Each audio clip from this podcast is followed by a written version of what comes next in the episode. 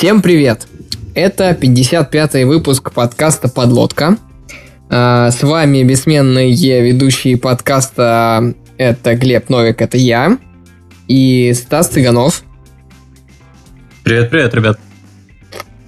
А, сегодня у нас в гостях а, руководитель отдела дизайна мобильных приложений Тиньков Давид Исаханян. Всем привет. Давид, привет. Привет. А, Давид, можешь а, буквально в двух словах рассказать о себе, о своем каком-то пути, как ты пришел к тому, че, чем ты сейчас занимаешься? Ну, а, собственно, э, я учился на программиста, вот как на самом деле много дизайнеров встречал, которые именно вот такой путь прошли. А, закончил факультет программирования. Вот после этого, ну, я в Питере жил до этого. Вот, э, но там в процессе уже в университете начал заниматься дизайном, что-то там какие-то сайты делать. Вот, работать с э, ребятами, мы там какая-то у нас даже студия была.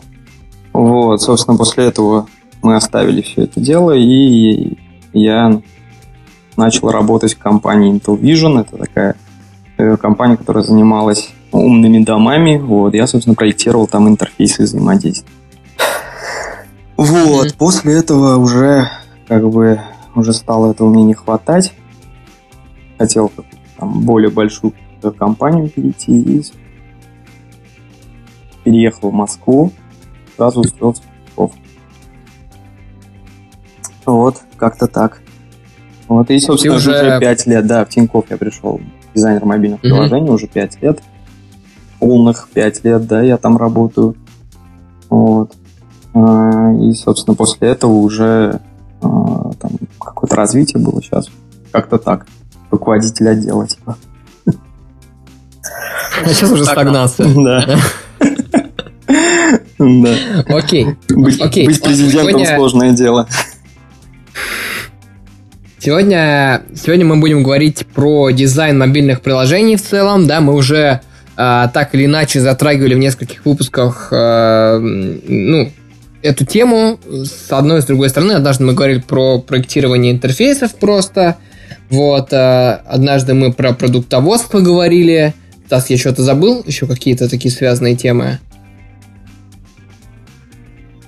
Это я просто не до конца понимаю, к чему ты сейчас подводишь.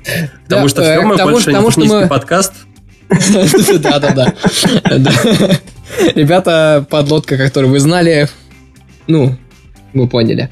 Окей, а, сегодня мы будем говорить, как я сказал, про дизайн мобильных приложений. У нас, э, в общем, в гостях э, крутой специалист в этой области, и у нас есть возможность позадавать ему кучу вопросов непосредственно уже про дизайн такой вот, который мы чувствуем с вами каждый день в своих приложениях и в чужих тоже. Вот, а начать бы хотелось с такой, э, с такой вещи. Вот мы как программист, да, у нас основная аудитория программистов, и мы ну, мы понимаем, как примерно мы думаем, когда мы разрабатываем, да, код, когда мы там проектируем что-то и так далее. Вот интересно э, узнать, как происходит процесс дизайна. То есть, о чем нужно думать или о чем ты думаешь, как ты об этом думаешь? Ну, э, если говорить там в целом о процессе непосредственно от, от, от какого-то там самого начала до конца, то ну, мы, мы там большей части, не большей части, да, мы занимаемся там продуктовым дизайном, мы работаем на бизнес, да, мы, мы обслуживаем бизнес-направление. Я сегодня часто буду это все повторять, слово бизнес. Вот, потому что это именно то, над чем мы постоянно трудимся. Вот. Э, ну, процесс на самом деле э, такой достаточно, достаточно простой.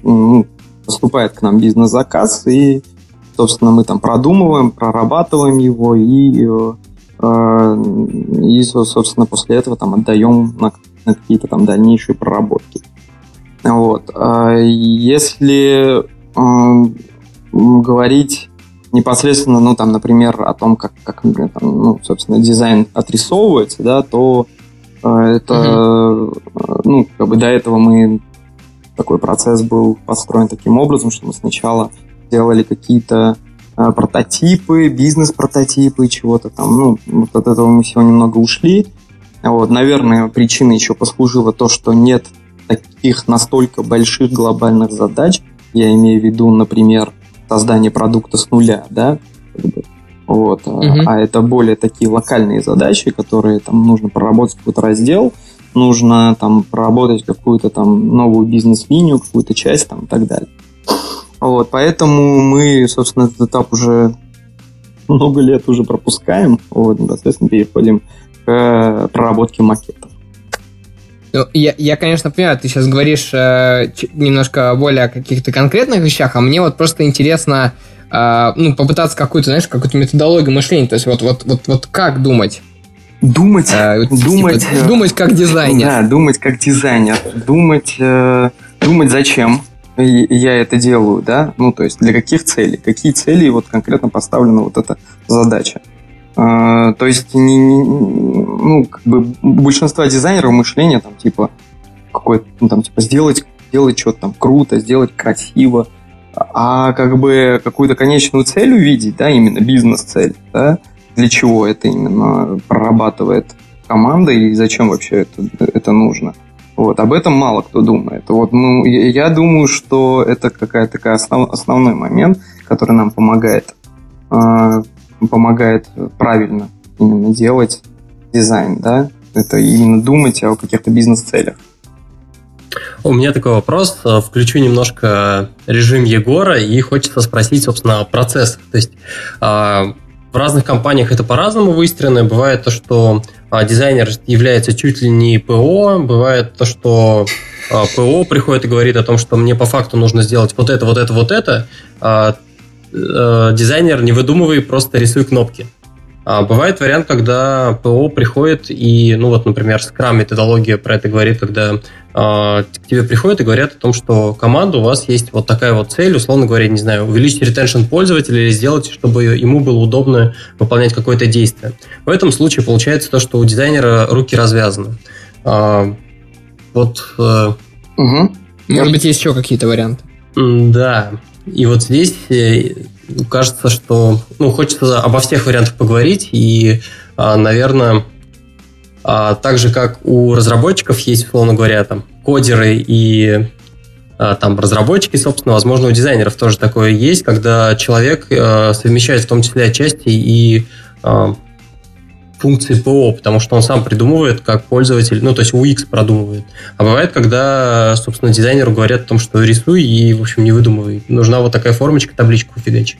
Ну, смотрите, на самом деле все, конечно, зависит от скилла э, непосредственно дизайнера, да, как бы это банально не звучало, но реально, да, то есть если дизайнер, там, то есть как, ну, если компания может позволить там себе только какого-то там э, джун джуна, начинающего дизайнера, то, в принципе, да, э, наверное, не стоит ему давать какую-то полную свободу и там выкидывать в него просто какую-то идею и прорабатывать его. Но так, такой вариант тоже возможен. Почему нет, если, например, ПО э, гораздо больше погружен в продукт и понимает гораздо больше. Вот. Могу сказать, как, как, как например, у нас процесс выстроен. Это Э, происходит следующим образом, что э, к нам проходит задача на проработку, и мы там, условно, там какое-то, э, ну, в зависимости от размера задачи, какое-то время прорабатываем ее. И непосредственно, да, конечно же, и...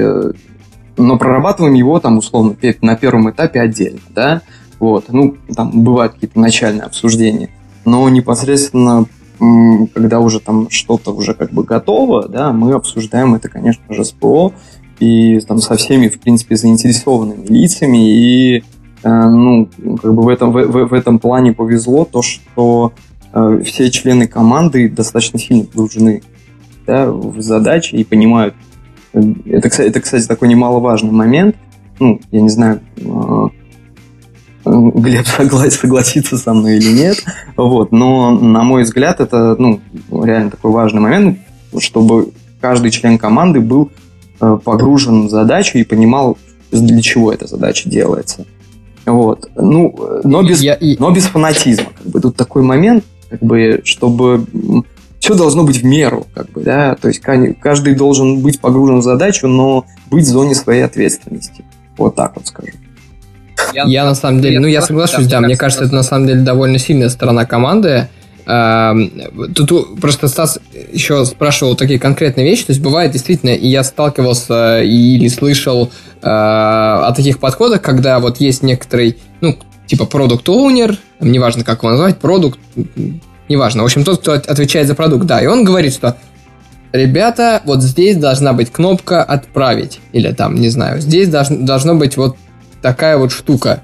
Это здесь сделайте как в Яндекс Музыке, не знаю, еще что-нибудь. Ну, то есть, э, и, и вот и дизайнер садится и как бы делает, да, в меру своих там каких-то скиллов, он как-то вот реализует э, так, технически, да, технично, что вот его попросили сделать. И мне почему-то со стороны кажется, что это какой-то просто откровенная, ну, откровенная фигня. То есть, потому что э, не, может быть, у продукта какой-то там есть, конечно, бэкграунд, да, и так далее.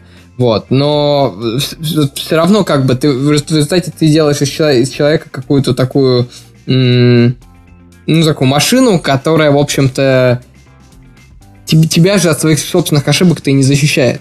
Ну да, ну, ну на самом э, деле реально очень сильно зависит от, от скилла а именно дизайнера. Но да, даже порой бывает в командах, что дизайнер с высоким скиллом, да, он э, процесс выстроен именно так. Эм, тут, тут на самом деле не надо там рассуждать там, от крайности в крайности, да, то есть про продукт оунер может сказать, что здесь должна быть кнопка, и в этом ничего страшного нету. Все вопросы обсуждаем. Любой человек как бы в команде может что-то там какой-то, ну, кто-то может там на более настойчиво высказать свое мнение, кто-то менее, да. Вот. Э, но я могу сказать точно, что продукт оунер он э, может, э, может в том числе какие-то интерфейсы, не в том числе, а может говорить какие-то интерфейсные моменты. Просто если он не разбирается в интерфейсе, вот, да, если он не разбирается в интерфейсе, то это плохой продукт оунер как бы вот так вот скажу. Вот, э, и, ну, то есть это часть именно, ну, если мы говорим о каком-то о продукте, да, о фронтовом продукте, которым там взаимодействует пользователь, да, то да, продукт оунер должен взаимодействовать, ну, должен понимать, как что должен знать и понимать, что такое хороший, что такое плохой интерфейс. Вот, э, поэтому здесь в, в этом тоже на самом деле ничего страшного нету, но э, нужно, э, на мой взгляд, нужно дать какую-то такую дельту, да, какое-то такое время дизайнеру на проработку своих мыслей и того, как, как, как он видит именно эту задачу. Вот. Угу. Слушай, а вот, а вот э, альтернативно, если рассматривать, то есть другую крайность, когда продукт говорит, ребята, вы вообще типа, ну, как дизайнеры, вообще свободно делать чего угодно, нам нужно решить эту бизнес-задачу, как бы, и э, вот делать, что хотите. Потому что мне кажется, что такие процессы тоже вполне Ой, а вот это вот вообще отвратительно. Я это такое с этим работал, и с этим я сталкивался. Вот. Э, и это, это на самом деле очень-очень плохо с той точки зрения, что я сейчас как бы немножко нашу, на, наш лагерь дизайнерский, может быть, и подискредитирую, но дизайнера нужно тормозить, как бы. Вот. Э, то есть, и давая, mm-hmm. давая ему полную свободу, вы рискуете просто, что проект куда-то вообще уйдет э, во что-то, в какие-то космические пространства, да, э, потому что дизайнер порой теряется в том, что, что важно, что менее важно, да, Э, просто думая только там о какой-то там, я не знаю, ну, по-разному, да, дизайнер. Вот кто-то там uh-huh. э, уходит полностью в какое-то там удобство, кто-то полностью уходит там в красоту, да, вот, э, и это приводит э, к тому, что к тому, что там, ну, как бы тратятся ресурсы на какие-то ненужные вещи абсолютно. Вот, ну, то есть там дизайнер придумал какую-то абсолютно абсолютно какую-то там э, ну, фишку в интерфейсе, да, какой-то переключатель, который на самом деле ничего за собой не несет, он и, и, и этот переключатель, там, например, увидит э, там 3% пользователей, да, например. Вот. И, и все. И он затопил за этот переключатель. Мало того, что затопил, продукт оунер как бы это пропустил. Э, вот. Мало того, что продукт оунер пропустил, разработчики это накодили как бы. Вот, и привело к тому, что, ну, то есть, э, огром, огромные ресурсы были потрачены на непонятно какие вещи. И дизайнеры, много дизайнеров, которые именно так и делают, к сожалению. Вот тут нужно как бы тормозить, то есть не давать вот какую-то там, делай, что хочешь. Как бы. Подойти и сказать, чувак, остановись, как бы, давай, забыл, чем мы тут занимаемся. Нам тут кое-что другое важно. Понятно. Понятно. А, ну, в принципе, это можно отнести, в общем, к любой как, к части команды вообще разработки, то есть это и к программистам спокойно можно отнести, тоже если их пустить там, они выстроят себе архитектуру, как бы, кроме архитектуры там ничего не будет. Но, в общем, в принципе, понятно. Понятно. Окей, а, есть такой момент, просто еще из общих вещей, которые хотелось бы так вначале обсудить. А, вот эм, понятие эволюционного и революционного дизайна. А можешь э, так вкратце наших слушателей посвятить вообще, то есть в чем разница подходов, э, когда, о чем идет речь? А, да, собственно, когда там уже, ну, это касается на самом деле больше, не больше, а только существующих проектов, которые там уже есть, и какие-то планируются доработки и изменения в этих проектах, да. А, собственно говоря, мы там на своей шкуре ощутили это и поняли, что не стоит а, брать и а, не стоит брать и полностью переколбашивать весь проект, там UI, э, всю структуру, и, э, и давать это пользователю, и там, дум, ну, как бы, можно на самом деле сделать даже самый-самый крутой, самый удобный интерфейс, но пользователь останется недоволен. Ну, потому что зачастую ты просто как бы влезаешь в его зону комфорта и, э, ну, портишь, портишь, да, в кавычках, Э, тот инструмент, который он э, много лет пользовался, тем более, когда речь идет о финансовых инструментах. Да? Это какая- какая-то штука, которым он там каждый день э, пользуется, осуществляет какие-то платежи, переводы, и вообще это важная часть его жизни, да, вот, и нельзя брать и вот сразу же полностью все менять и отдавать. Вот, это как бы, я говорю, тут хорошо, хороших положительных отзывов. Но ну, на рынке на самом деле дофига всяких примеров есть, которые... Типа, типа кинопоиск? Ну, да, кино, кинопоиск, да, это такой один из самых таких нашумевших. Вот, э, ну, как бы условно, если это взять сайт, тот, который они сделали, да, ну, ребята сделали, э, оторвать его, отделить от, от того, что до этого существовало, и положить рядом, ну, принципе, ну, имеет право на жизнь, как бы, да, и достаточно неплохой ресурс получился бы, и с неплохим достаточно дизайном, и, и, и, и все более-менее там нормально было, да, вот так, если в целом там, придраться можно к чему угодно. Вот, но, ну, как бы, условно, они поменяли инструмент, кардинально поменяли инструмент, которым там много лет люди пользовались. Вот, поэтому там, ну, то есть, когда вы намечаете там какие-то большие изменения в интерфейсе, да, какие-то большие изменения, то есть даже, ну, там, берете и все там, условно, у вас готовый какой-то новый абсолютно концепт э, какого-то нового продукта, да. Первое, что нужно сделать, это взять и поделить на этапы э, реализации этого, да. Первое, что нужно сделать, это, это понять, какими этапами вы подойдете к этому, к этому решению. Вот. Это, ну, такой, знаете, как бы менее рискованный просто вход. Сейчас там некоторые, да, оппоненты некоторые там мне говорили, да, пользователь то, пользователь все, нужно брать и рубить. Ну, окей, как бы это как, ну, имеет, имеет место такое мнение, но э, все-таки мы любим пользователей, нужно любить своих да, пользователей, тех, тех, кто уже давно пользуется вашим продуктом. Вот. А, подводя вот как-то черту вот под э, вот этим всем, такой вопрос получается, то, что революционный дизайн – это то, когда мы кардинально меняем э, не только внешний вид, но в том числе и UX пользователя, я так понимаю, потому что все-таки от того, что мы перекрасили кнопочки, добавили им корнер радиусы, в общем, тот там, да, а, и вот такой вот вопрос, всегда ли, получается, революционный дизайн это плохо? Просто ты привел достаточно такие отрицательные примеры, и может сложиться впечатление, то, что у нас вообще это 100% плохо, и, в общем, а, этого надо всячески избегать. Если это daily usage сервис какой-то, да, ну то есть это прям а, то, то, чего, то чем пользователь там постоянно взаимодействует, да, то мне кажется, а, мне кажется, да. Ну, смотрите, плохо, хорошо. Как, тут, тут зависит от того, что такое, что такое плохо, хорошо, как бы, да. Я не говорил, что это плохо, хорошо. Я больше говорю о том, что вы получите просто негативный, э, негативный фидбэк от пользователей.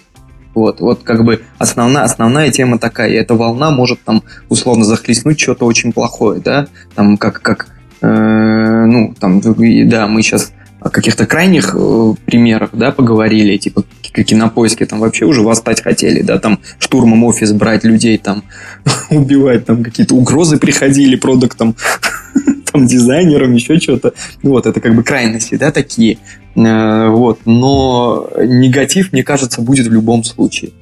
Вот если любое там глобальное изменение интерфейса, там, да, UX, э, да, больше, как я уже сказал, меньше UI, оно влечет за собой какие-то негативные моменты, потому что, ну, ты, ты пользователь заходит и хочет, собственно, просто выполнить ту операцию, которую он каждый день выполнял, да, просто ее хочет сделать и все. И, и не находит его там, где он только что, ну, там, вчера был, да, и все, это, ну, как бы этого достаточно для того, чтобы вылить негатив. Даже пускай это будет мега красиво. А, мы, я вот сейчас э, думал о каком-то успешном кейсе, когда действительно сделали а, именно революционного, изменили дизайн, и это зашло. Мне кажется, это вот как раз э, принципиально то, что сказал Давид, что это daily usage сервисы им типа не очень подходит, а вот тем, которые так итерационно развиваются, типа, ну вот, например, task менеджеры всякие, вот там Things э, второй был, Things третий, OmniFocus там тоже второй, Но третий. Не они довольно сильно. Обрати внимание, ну, хорош, что... нет, они довольно сильно изменились. То есть понятно, что у них направление как бы деятельности то же самое, но там интерфейс как бы вообще другой. Подожди, ну, а, я почему, почему с этим проблем нет? Потому что а, ты до сих пор можешь пользоваться старой версией, и тебя никто не вынуждает пользоваться новой.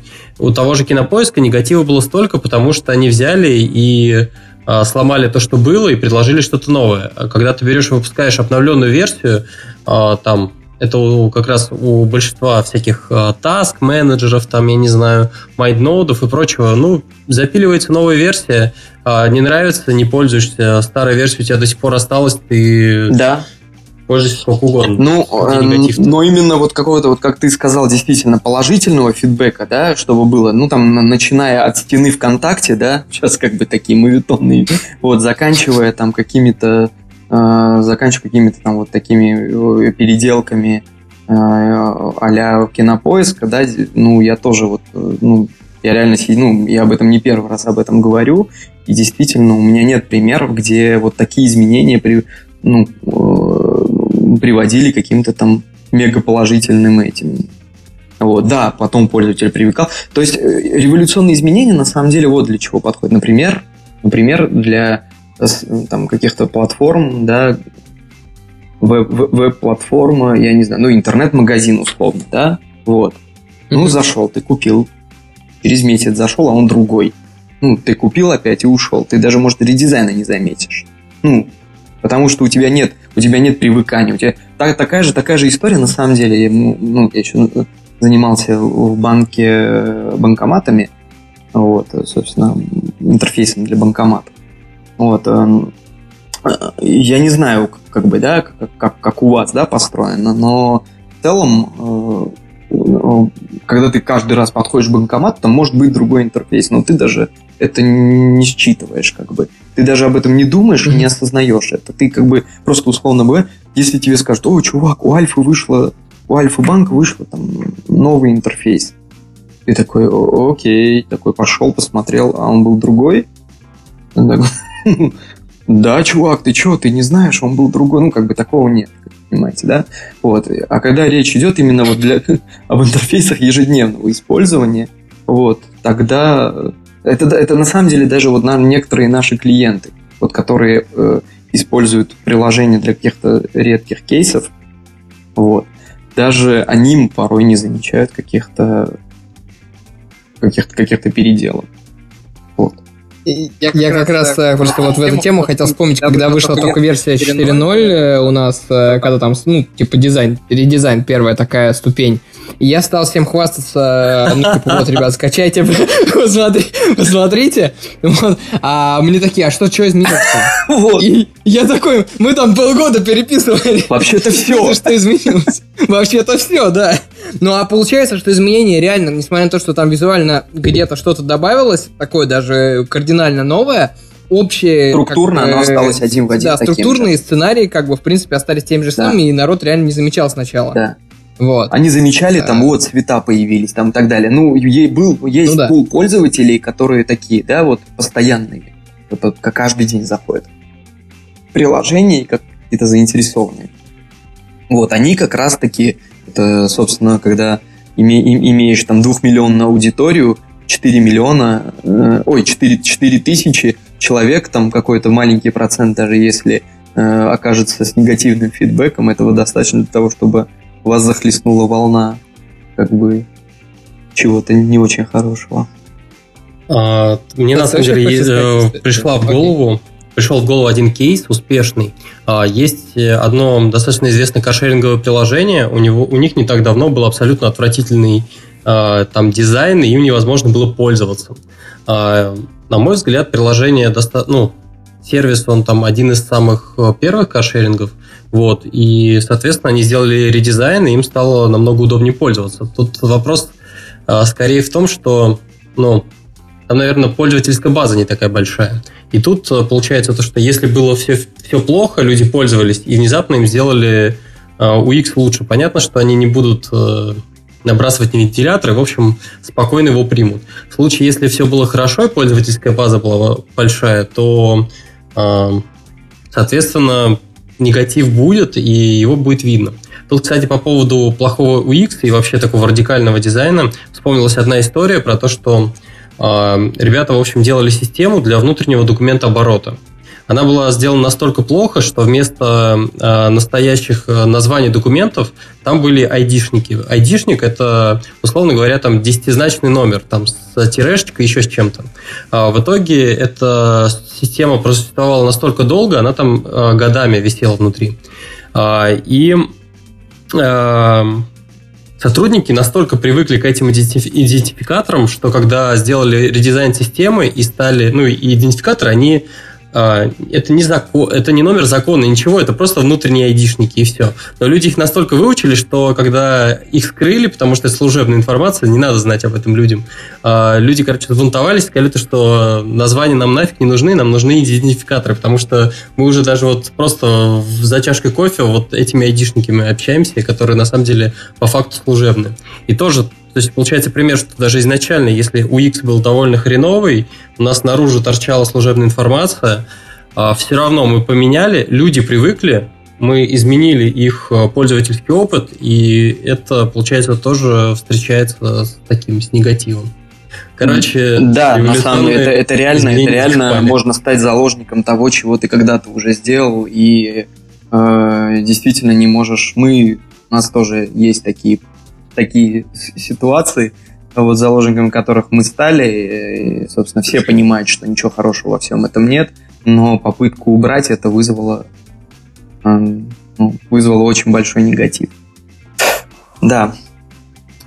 У нас вопросик в чатике есть.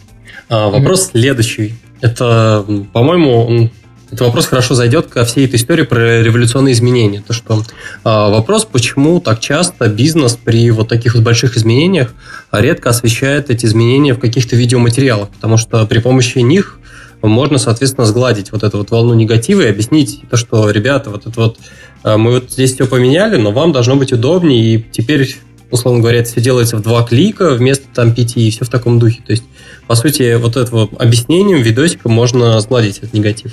Как думаешь, это работает или как? А, мы на самом деле тоже это делаем и пишем видосики реально там, ну то есть именно скринкасты такие с э, тем, как та или иная функция работает.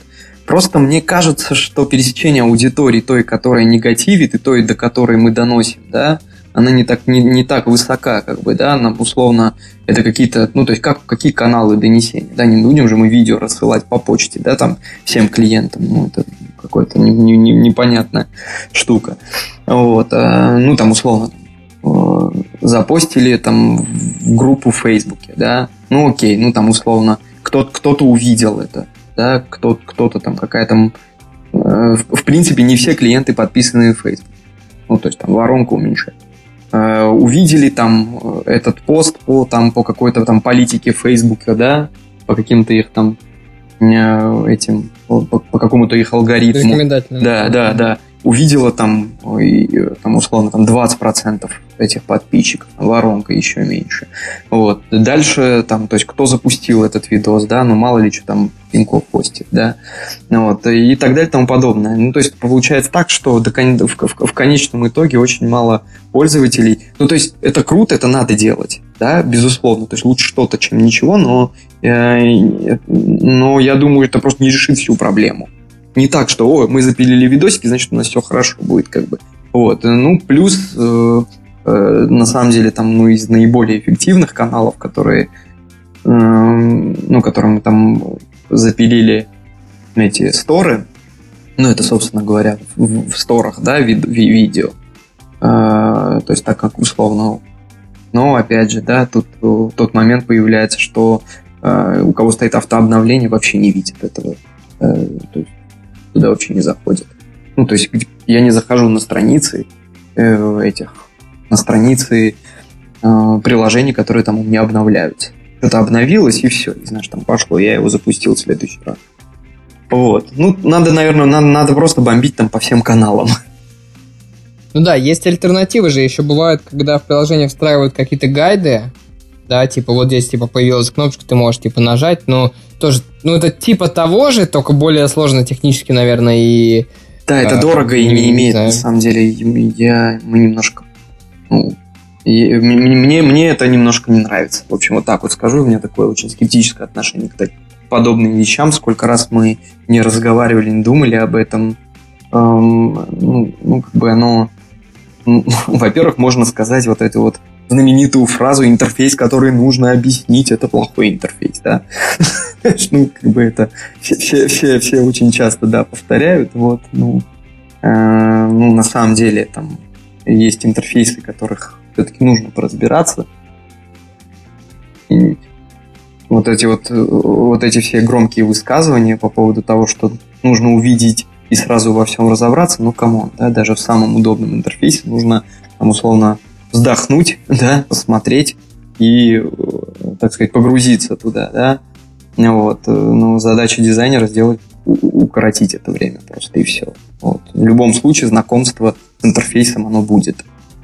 Вот. Э, поэтому тут вопрос в том, что он просто ну, пользователь запустит и просмотрит его. Не знаю, но, в общем, гайдам у меня такое какое-то скептическое отношение. Окей, а, я предлагаю тогда продолжить тему работы вот а, с обратной связью, так скажем, от, а, да, от пользователя, от аудитории. Вот у нас был в чатике вопрос, значит, он, ну, один из наших пользователей попросил нас, значит, э, скрыть сторис в Тинькофф. Э, э, не могу найти, короче, это сообщение. Ну, суть была примерно такая, что нужно скрыть сторис, а типа, что реклама, значит, в банковских приложениях это плохо. И так, такой был, значит, наброс. Тинько вот, выпили но... сторис. Да, типа того. Так. Не-не, не верни стену. А, короче, а, вопрос такой. Вот в каком случае а, мы, ну, как бы не мы, а вы как, дизайнеры, думаете, что нужно спросить пользователя, например, да, ну, то есть, условно, какой-то опрос провести, какое-то там исследование, еще что-то, а в каком случае нет? В каком случае вот вы сказать, выбросили фичу, и как бы даже если, ну, если бы вы спросили у пользователя, они бы сказали там, э, ну, более быстрые э, платежи, да, а, а он, э, ну, короче, была бы другая система истории, не то, что вы хотите сделать. Ну, то есть, короче, когда спрашивать пользователя, а когда нет. И, в общем, э, спрашивать у пользователя нужно э, о... Э, я сейчас спрашивать не напрямую, да, имею в виду, я имею в виду какую-то а, а, ну, да. операцию на какую-то. Можно там... и напрямую, в принципе. Ну, ну неважно. Окей, да, ну, имеется в виду не, не так, что как нам дальше работать, чувак, расскажи.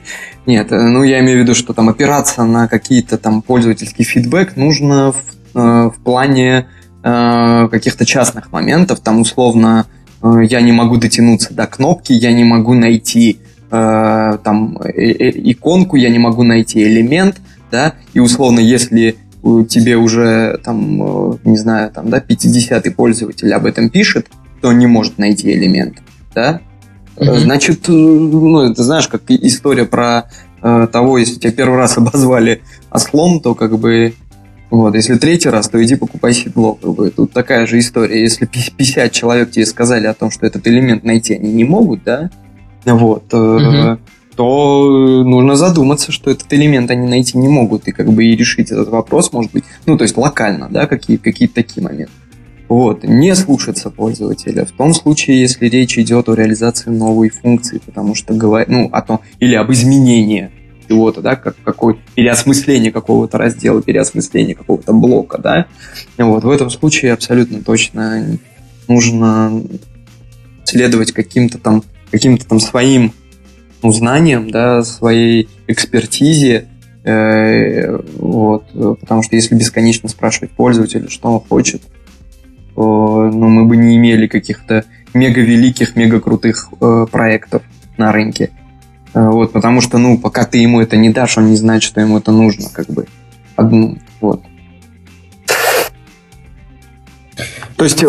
ну, под, подытожу, что спрашивать нужно о каких-то там а, частных моментах, да, каких-то каких-то там кон- конкретных вещах, вот. Э, а если речь идет о реализации какого-то там большого э, функционала и каких-то фич, то в этом случае лучше, конечно, следовать своему опыту. Окей, а, хорошо. А когда, как тогда м, работать э, с, с точки зрения дизайна с аналитикой? Да, то есть, опять же, э, смотрим мы какие-то, да, какие-то циферки пытаемся собрать, то есть какие-то циферки, на какие циферки дизайну интересно смотреть, да, на какие нет, то есть вот угу. об этом. Ну, смотри, да, мы э, там как ты знаешь, пользуемся аналитикой, да, она у нас там э, прикручена там во, во, во всем проекте.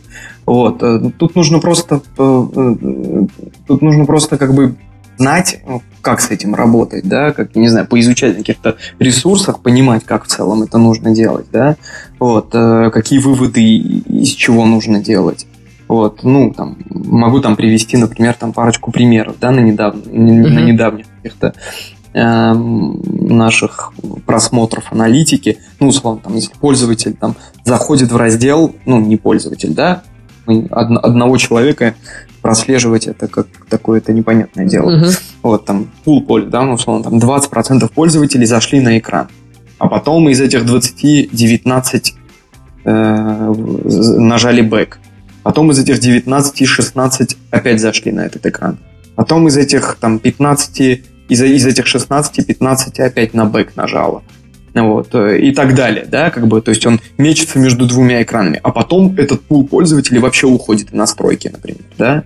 Это что означает? Это означает, что, собственно, э, пользователь не может найти тот или иной раздел, да. Вот, тут уже дальше нужно работать с цифрами. Если это там полпроцента, то, ну, как бы, полпроцента не нашли, 40 нашли, все хорошо. Вот, э, вот. Если это какое-то большое число, и ты анализируешь вот, поведение пользователя в этом разделе и видишь, что оно какое-то очень подозрительное, очень странное, вот, ты садишься и начинаешь думать э, над тем, почему он так ведет себя в, в, в этих разделах. Ну, вот, собственно, вот таким вот образом дизайнеру, мы, ну, по крайней мере, мы работаем с аналитикой. А как это вообще по факту получается? Все-таки в приложении Тинькова довольно много экранов. А, и, соответственно, я вот это представил на, при помощи... В общем, я подобную карту переходов экрана знаю вот в Google Analytics, например, есть. Я не знаю, чем вы конкретно пользуетесь, но примерно представляю, как это выглядит. Вот. Если экранов много, то вот это вот дерево, оно бесконечно и довольно быстро и сильно сегментируется, то есть пользователи довольно быстро распределяются, куча отвалов там происходит и так далее, то есть э, какую-то вот такую вот аномалию где-то там на десятом уровне вот этого дерева найти, что пользователь туда-сюда мечется, кажется довольно сложно. Как, как вы с этим работаете? Вы прям берете и все вот это дерево просматриваете? все, на самом ты абсолютно прав. Ну, все очень просто. Нужно зазумиться просто. Мы, ну, там, и то, что, то, что я сейчас говорю, я говорю о, о трех-четырех экранах. То есть это, это зайти в приложение, зайти там в раздел еще, зайти в настройки и зайти там в раздел бонусы. Да, как бы, ну, то есть после этого на самом деле там три экрана остается. Вот. Э, и, и то есть просто нужно зазумиться и там, ну, как бы И ну, в этом конкретном месте, да, если смотреть на поведение там, всего приложения, ну, я не знаю, что это. Это даже непонятно, что там, потому что это такое пересечение линий, что ты даже, ну, просто это не считывается просто визуально. То есть, что, mm-hmm. что с этим делать. Вот. А, то есть, это нужно на каких-то... То есть, так, так, такой анализ, такой тот пример, который я привел, нужно проводить именно на каком-то таком локаль, в каком-то локальном месте, да, а вот локальные места вы выбираете, исходя из хотелок бизнеса, то есть бизнес вам говорит, чуваки, хотим, чтобы народ активнее юзал бонусы, там, не знаю, или еще как-то. То есть э, вот эти комбинации экранов-то можно любые выбрать, в общем-то. Ну, и так, как и понять, так. чем работать? И так, и так. То есть, да, какие-то заказы бывают от бизнеса, какие-то бывают от э, ребят, mm-hmm. которые у нас собирают фидбэк по телефону, да. Uh-huh. ну, то есть там какие-то, ну, не только там строят, строят какие-то там диаграммы, там, где жалобы увеличились, где они уменьшились, там, и так далее, да. Uh-huh. Вот, э, бывает, что непосредственно просто мы, дизайнеры, да, э, чтобы э, себя немножко, да, там, как-то, я не знаю, успокоить или просто какие-то выводы сделать. Развлечь. Да, развлечь. Или понять, какие мы крутые, что все правильно сделали. Вот, э, ну, то есть по-разному, на самом, на самом деле, все это происходит. Нет какого-то mm-hmm. там четкого, четкого источника всего этого дела. Окей. Okay. Um, у меня тогда такой еще вопрос есть. Вот очевидно, что ну вот мы говорили, что э, новые, когда решения ты встраиваешь э, какие-то такие принципиальные, да, или какую-то кардинальную переработку э, части функциональности, э, ты не спрашиваешь пользователя, Вопрос так, какие от этого могут быть вообще риски, да, риски интеграции вот таких вот решений? Я имею в виду дизайн решений, конечно. И как, как ими управлять тут еще даже такое продолжение ну, Риски получить, получить фиговый фидбэк, как бы, да. Ну, все зависит, от, опять же, от масштаба происходящего. Если речь идет о всем продукте, да, то риск ухода а, вот. Если речь идет о каком-то там о каком-то переработке... ухода пользователя? Да. mm Если речь идет о каком-то там локальном разделе, там условно там раздел ну, переводы на счет в другой банк, да, кейсы привожу на финансовых, да, понятно. Вот. Эм, и, ну, тут как бы просто, ну, условно, в каких-то случаях нужно перетерпеть, в каких-то случаях нужно э, ну, и, и еще раз остановиться и подумать, все ли решения правильные. Вот, э, как, как э, но, но если речь идет о какой-то там абсолютно новой фишке, да, ну, которой, которой в принципе на рынке не было, да, вот, mm-hmm. то просто нужно заниматься, работать над доработкой и улучшением этого сервиса. Пожалуй, вот так вот. Ну, то есть, там, в случае со Stories, да, ну, это, собственно, тот, та, та именно ситуация. Вот, мы будем, э, мы будем постоянно улучшать, постоянно усовершенствовать э, механику, контент, вот, э, э, чтобы всем понравилось. На самом деле, как, как, как-то так. Я хотел тут вбросить О. то, что угу. э, ну, один из рисков получается то, что пользователи уходят просто из приложения, а второй, получается, это понижение конверсии целевых действий. Ну, то есть, я не знаю, там, если мы хотим какие-то кредиты выдавать людям, то, соответственно, там, а, уменьшение количества. Ну, и на самом деле целевые действия могут, можно же даже строить для конкретной user story. То есть мы что-то поменяли в ней, и вот оно просело.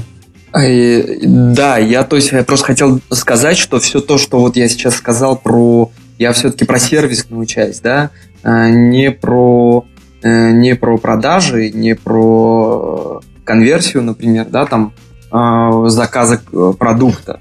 Вот, там, угу. это, там, там немножко, немножко другая ситуация. Опять же, э, там нет никакого привыкания у пользователя.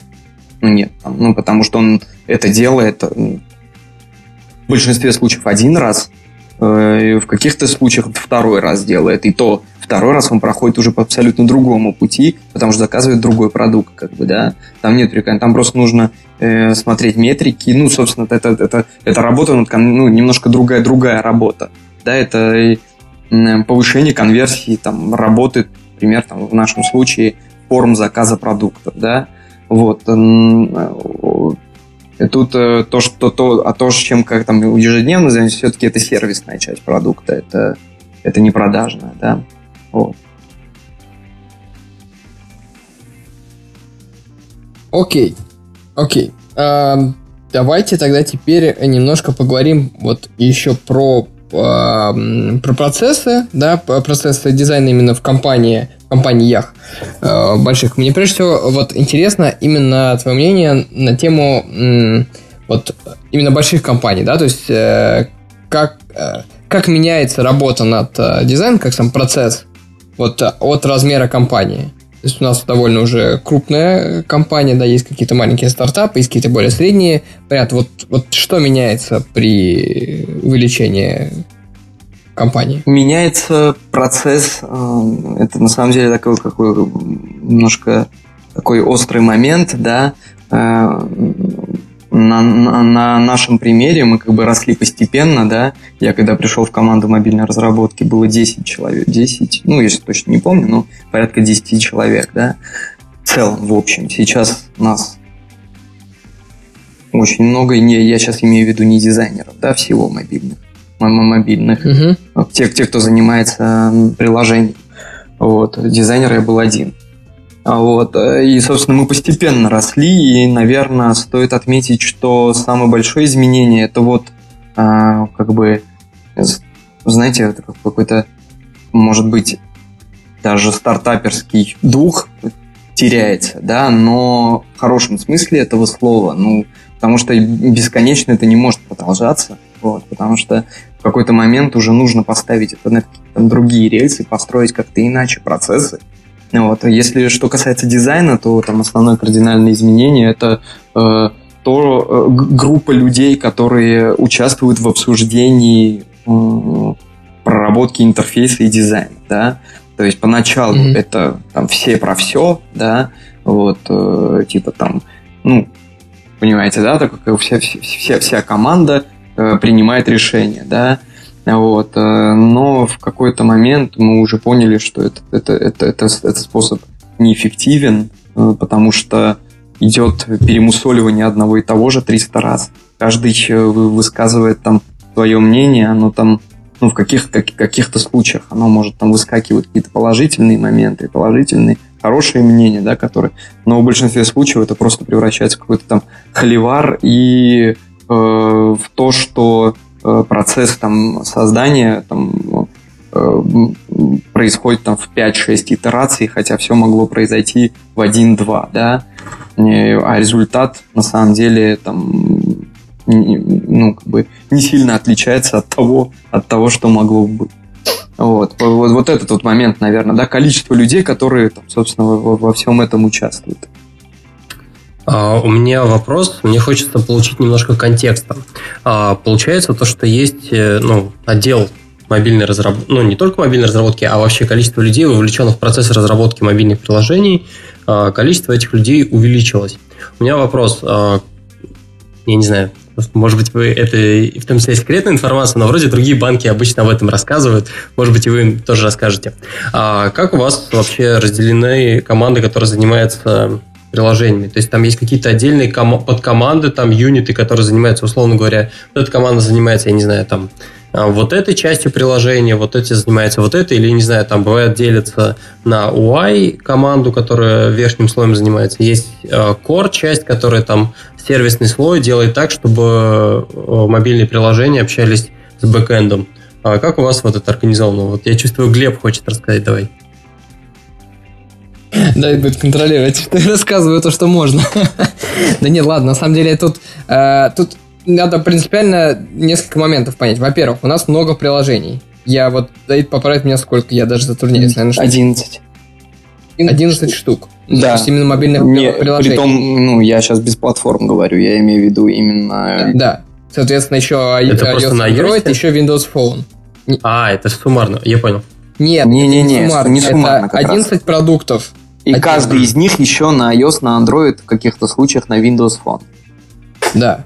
Вот, соответственно, под все это есть команды Э, ну да, есть команды разработки непосредственной. То есть те люди, которые программируют, да, создают именно приложение. Ну там грубо говоря, в мобильном банке там примерно 10 человек iOS-разработчиков, ну, на вскидку. Угу.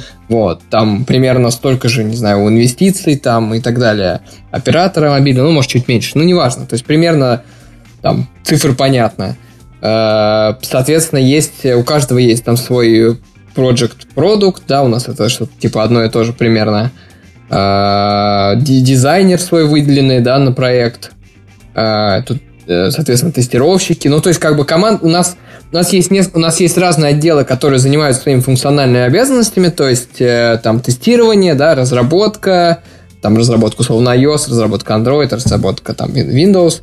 А, есть отдел дизайна, есть отдел, кого я еще забыл, да, аналитиков, наверное. Да, технологи. Технологии, которые там с ТЗ э, помогают, ну, то есть, которые... Описывают задания, да. Спецификацию, да, делают. Вот. И все вместе как бы в итоге складываются вот из этих всех отделов, получаются такие продуктовые команды выстраиваются э, под каждый конкретный продукт. А сидят все вот, по загончикам. Собственно. То есть, получается, вот заходишь в какой-нибудь кубикл, и отсюда и до горизонта iOS-разработчики сидят, например. Ну, э, нет. Э, на, ну, по-разному, в общем, построено, да, что какие-то команды сидят вообще, ну, то есть там а, iOS, Android, они вместе, так сказать, отделились и сидят в, ну, там, на абсолютно другом... Еще тестировщики с ними есть такие. Да, да, да, вот. Есть э, те, которые, ну, например, мобильные дизайнеры, все сидят вместе, все сидят, э, э, ну, там, где вот мы, мы, мы все вместе сидим, да, вот, э, то есть дизайнеры не распределены по этим командам, вот, э, пока что, да, ну, может что-то поменяется, да, пока нам кажется, что так лучше, я не знаю. Вот. Э, но а так в плане, в плане того, как, как над приложением работаем, все достаточно просто у каждого приложения. Там есть продукт owner, есть эм, дизайнер, есть группа разработчиков, ну там больше, больше меньше, там зависит от проекта, да. Вот, э, технолог, ну, тестировщик, как бы есть он выделенный или нет, опять же, это зависит от, от проекта. Вот, зачастую, э, зачастую это там выделяются какие-то ресурсы из, там, из основной команды. А, на, да. Это, еще, наверное, стоит добавить просто то, что Стас спрашивал насчет там core, э, не core, вот этой всей истории. Да, с точки зрения разработки, тут я могу только про iOS говорить, хотя, в принципе, подход примерно общий. Да, все-таки есть команда разработки на каждый конкретный проект. У нас есть э, набор компонентов, которые, например, очень похожи между э, разными приложениями. Если это говорить про UI компонент, есть какие-то системные штуки, там вроде, там, не знаю, условно, безопасности, да, и так далее, которые тоже переиспользуются между компонентами. Есть отдельная команда, э, которую с недавних пор э, возглавляю, которая занимается, собственно говоря, вот такими вот общими компонентами. Вот. А, а так, в принципе, ну, то есть, я не знаю ни одного примера, чтобы у нас в команде кто-то еще по юнитам делился э, специально. То есть, а, обычно все-таки все, там, все как-то над всем, и тем лид как-то разбирает, там, кто чем примерно занимается. Ну, понятно, Хотя, там, наверное, есть... довольно большой и, наверное, проект. Да, извини, Глеб. Наверное, есть там кто-то кто лучше по UI, кто-то лучше там по, по архитектуре там и так далее. Ну да, это, наверное, там тимлит уже понимает, какой тип задачи на какую на какого разработчика там перекидывать. Но я всем говорю... Каких-то супер общих рельсов пока нет на эту Хороший тему. разработчик тот, который вот про все. Вот такие... Ну и завершая это... вот эту вот серию вопросов про рассадку и разбиение, а, Давид, вопрос тебе. Глеб нам постоянно рассказывает, что у него отдельный кабинет. Это правда? А, да, конечно. Вот у Глеба этаж и кабинет даже, я бы сказал. Вот, э, где, ну, там, ну, у нас на лифте это буква Г на кнопке. Окей, э, ладно, с этой историей разобрались. Мы просто думали, что Глеб врет, а... Не, не, не, это чистая правда. Чистая правда. Понятно. Это дорого банку обходится, но это же Глеб. Ну, чего стоит? А, ладно. А, вернемся к теме, значит, работы больших компаниях, тоже процессов эм, продолжение. Вот можно, мне кажется, отдельно поговорить про взаимодействие с... Вот, вот мы сейчас говорили, да, как, из чего примерно команда состоит, да, и понятно, что дизайнер как э, часть команды взаимодействует со всеми по чуть-чуть. Да, вот мы уже затрагивали вопрос, то, что как с, как с, с продукт-оунером, да, вот, э, как, по-твоему, нужно выстраивать процесс э, э, общения, с, например, с разработчиками тем же самым?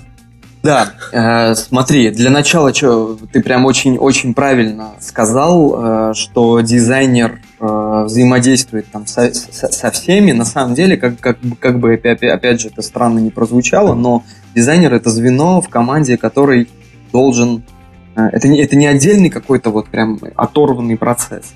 Это звено, которое должно обслуживать, э, обслуживать э, всех членов команды вот, э, на разных этапах, как вы понимаете, да, вот, э, то есть сначала это бизнес, а потом это технолог, потом это разработка, потом это тестировщик. На каждом из этапов э, дизайнер должен вмешиваться. Вот, давайте там по, по очереди, да, пройду по, по, по этапам и то, почему он mm-hmm. должен вмешиваться, собственно. Вот, сначала это, собственно, бизнес, да, и Процесс должен быть построен таким образом, что дизайнер вплотную с бизнесом, с заказчиком или с продукт-оунером, да, э, прорабатывает эту задачу, да, постоянно там какие-то какие изменения вносит, потому что именно конечное формирование, да, э, заказа, бизнес-заказа происходит на этапе дизайна. То есть поначалу бизнес-заказчик вообще мало что знает и мало что видит, э, как это должно быть в интерфейсе. Он может какими-то общими словами об этом рассказать, да, ну и, как я уже говорил, рассказать про цели. Ну, какие цели должен, э, ну, какие задачи должен э, выполнить э, тот или иной там раздел, да. Вот, поэтому там проработка должна идти вместе на этом этапе вместе с бизнес-заказчиком. Вот. Дальше, собственно, взаимодействие с технологом, да, во время описания. То есть, эм, то есть принцип, знаете, такой принцип есть дизайн first, да, как бы э, от дизайна исходит, э, должны исходить не от дизайнера, да, когда я говорю сейчас от дизайна, я не имею в виду от человека, который там условно это рисует, да, как бы, э, нет, это на самом деле, это, это постоянная работа такой большой, большой командой, которой, которые, которые там что-то постоянно там добавляют по, по, по своей части, да, вот, э, и этот принцип дизайн first, да, то есть там от дизайна идут какие-то изменения даже на бэке, да, ставятся новые задачи. Там, типа, доработать вот это для того, чтобы на фронте вот так вот так-то так показать, э, показать пользователю. Вот. И это на самом деле такой очень э, важный, ключевой момент и такой ну, именно так у нас, собственно, и построено, да. Понятно, да, что-то может быть не сразу, да, там какие-то, опять же, могут быть этапы, этапы реализации того или иного функционала. Типа, на первом этапе мы сделаем так, на втором этапе мы сделаем так, на третьем этапе уже там дойдем до того, чего э, пропланировал там бизнес и дизайнер, да. Вот. А после этого, собственно, после описания отдается это все разработчику, да. А, пока вот мы не дошли до момента для разработчика хочется узнать по поводу генерации идей. Просто ты вот несколько раз так сказал э, такие вещи, из которых у меня сложилось впечатление, что разработчиков, там, тестировщиков и всю большую часть команды отстраняют от процесса, в общем, принятия решений там по дизайну и, в общем, по каким-то UX решениям. Вот куда Глебу нести свои предложения вообще? Там есть какой-то, не знаю, ящик предложений, доска какая-то в конфлюенсе или как у нас, потому что это вот э, прям э, реальными досками такими в конфлюенсе, там можно проголосовать, и, в общем, ИПО их э, с некоторой периодичностью разбирает вот эти идеи, которые от команд приходят. А у вас это как реализовано? У нас все как-то более, не более, ну, у нас это реализовано, ну, то есть там ты, наверное, ты, ты, ну, прикольную такую тему сказал, да, но у нас не так. Вот, как куда, куда нести, нести или ПО, или мне, как бы. Вот, э, ну, то есть, э, и, и все несут, постоянно несут, пишут, ну, то есть там очень много там людей там пишет, как мне, такие, как и продукт, продукт оунеру да, ну, ча- часто продукт оунеру пишут э, чаще вот, о том, как, какие какие-то идеи, да, вот, мы там уже обсуждаем и принимаем решения. Тут важно понимать, именно слушать нужно всех, слушать нужно, ну, при, ну, прислушиваться к тому, что, что там все, ну, то есть эти все люди не просто так здесь собрались.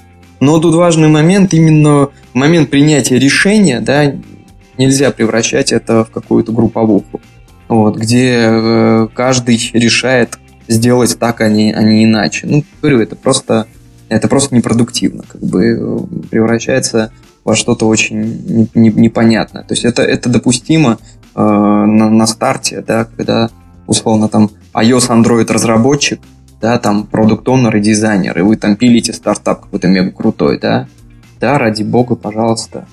Э, но через некоторое время, когда этот стартап уже там станет какой-то там крупной компанией, а эти разработчики могут там быть уже там техдирами этой компании, да, вот, э, они сами просто не захотят вмешиваться во все эти процессы. Ну, потому что в этом процессе там уже завязаны 40 человек, как бы. Вот. Э, тут, то есть такой важный момент, что нужно, да, слушать, как бы, построено у нас таким образом, что или лично сказать, или в слаке написать. Такое, то есть прям вот, чтобы вот доска была с голосованиями.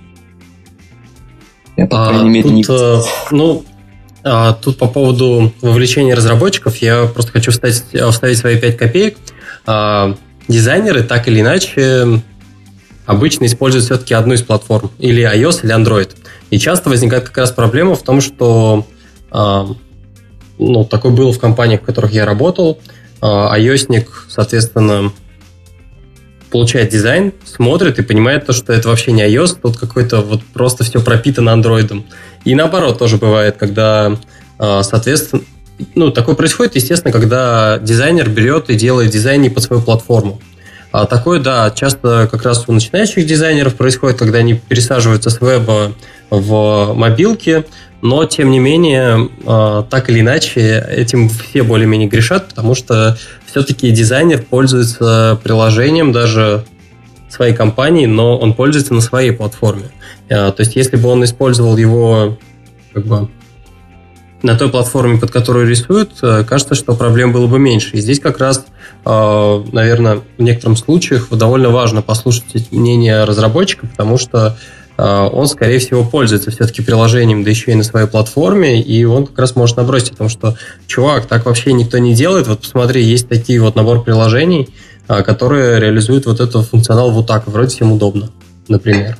Да, ты в, свой, в вопросе прям все э, сказал, сказал те моменты, которые, да, собственно, плох тот дизайнер, который так делает. А, это да, ну, то есть это, ну, хороший дизайнер, ну, не должен так делать. Но да, но всегда и у нас это постоянно, Глеб не даст соврать, э, постоянно происходят истории, разговоры, то, что при том они так настолько парадоксальны, эм, что э, Android-разработчики э, говорят о том, что, чувак, ты использовал iOS, ты это же вообще iOS. А iOS разработчики говорят о том, что, чувак, ты использовал Android, и это происходит в один момент времени, и может быть даже про один и тот же элемент. Вот. То есть это я сейчас не говорю о каких-то разрывах, да, но это реально такое происходит. Вот. Эм, Неужели это про вот этот вот бекон-меню? А какое меню? Гамбургер? Ну, вот это вот, Гамбургер, что ли? А, который вот слева вверху обычный бекон-меню, ну, вместо, который был вместо табара. А, ну да, нет, это вообще отвратительное решение. Боковое меню – это плохо ну, по моему мнению, да, я сейчас высказываю всегда свое субъективное uh-huh. мнение, согласиться с ним или нет, это ваше право. Вот, но это решение, интерф... как, как, как интерфейсное решение, боковое меню, это эм, отвратительно. Вот. Окей, но, но что вот, осталось... я, да, да, я сейчас, Глеб, буквально uh-huh. по пару слов. Тут просто, uh-huh. тут просто э, раньше я очень, так сказать, резко реагировал на такие э, рекомендации, скажем так, от разработчиков, да, но сейчас я реально прислушиваюсь очень много. Ну, серьезно, то есть это прям... И, и, и это круто, да. Ну, зачастую это исходит от, от Android-разработчиков. Давайте, да, будем, будем откровенны. Android-разработчики больше говорят о том, что э, что-то было взято э, в iOS разработке. Вот. Про то, чтобы делить дизайнера на, на Android и iOS, брать одного дизайнера на iOS, а другого на Android, и тут еще и э, приставить ему ствол к голове и сказать, чувак, ты теперь используешь Android, телефон, потому что ты Android. Android дизайнер у нас. Ну, я не знаю, как, как это вообще. Вот, ну, сложно достаточно будет такой процесс построить. Вот. Но в целом делить по платформам дизайнера опять я считаю, что это ошибка. Вот, это опять уход в разные стороны приложения, двух-двух приложений, да, они на самом деле у, у них больше все-таки э, больше одинакового, чем разного у Android и iOS интерфейсов, да, вот. И как-то брать и делить их, это тоже как-то, на самом деле, не, не очень правильно, потому что проекты начнут уходить каждый по своему пути, и, в общем, мне кажется, это, это, это, это тоже не очень хорошо. Ну и в дальнейшем поддерживать такой продукт сложнее. То есть ты за универсальный такой дизайн, который... Э, ни в зрения... коем случае, не-не-не, ты меня неправильно. За универсальный дизайн нет, никогда в жизни то есть это... это а как тогда проблему решить того, что элементы один, все-таки разные на разных а, один, Нормально делай, Стас, нормально. Один, один дизайнер должен, один дизайнер должен э, быть погружен и в Android гайды, и в iOS гайды, и рисовать, соответственно, дизайны в Android и в iOS паттернах. Вот ну тогда же как раз произойдет то, чего ты опасался, то, что они разъедутся. Нет, они не разъедутся, потому что когда я говорю разъедутся, я имею в виду структурный UX, имею в виду. Вот, mm. решение конкретной задачи. Все равно структурно, я говорю, э, они будут похожи, они будут одинаковые, они должны быть одинаковые. Вот, потому что, ну, и нет причины, по которой они должны быть разные. Ну, потому что, come on, да, можно бесконечно говорить о том, насколько Android и iOS платформы разные, но на данном этапе э, структурно у них простите, но все одинаково. ну, то есть... Но структурно, структурно, то есть получается то, что одни и те же экраны, там элементы плюс-минус на одних и тех же местах, но, может быть, сами элементы на месте одного немножко UI, лежит. да, да. Ну, да. вот э, я это и подразумевал под универсальным, а а, я, я визуальную часть. Некоторые просто берут и визуально рисуют одно и то же, как бы, ну, то есть а. это, это, это очень такая частая практика, э, показывают и и, и, и, и в собеседовании приходят дизайнеры и говорят о том, что да нет, ты знаешь, мы рисуем один дизайн, и его верстают, господи, Иисусе, прости, господи, да? вот, его верстают под iOS и под Android. Вот, ну это вообще крепота какая-то. Вот. Э, ну, это такие примеры, опять же, на рынке есть, когда Microsoft купил Skype, первое, что он сделал, он взял и в Android и iOS приложение сделал винфоновское. Вот. Они, они получили то, что они получили, собственно. Через три месяца они сделали нормальное приложение. Слушай, а раз уж мы тут про Винфон договорились, э, у нас тут в чатике вопрос, когда мы обсуждали, что у нас есть iOS, Android и еще Windows Phone разработчики, типа, э, наш подписчик спрашивает, Windows Phone зачем? Э, ты можешь как-нибудь прокомментировать это? Ну, я про Тинькофф могу сказать, потому что мы... Естественно. Да, мы, собственно, ну, это не универсальная рекомендация ко всем бизнесам, я имею в виду, да.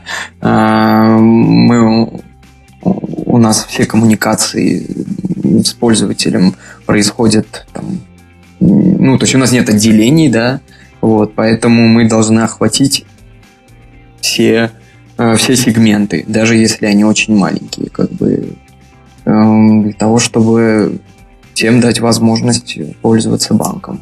Как бы Э, объяснение такое достаточно простое.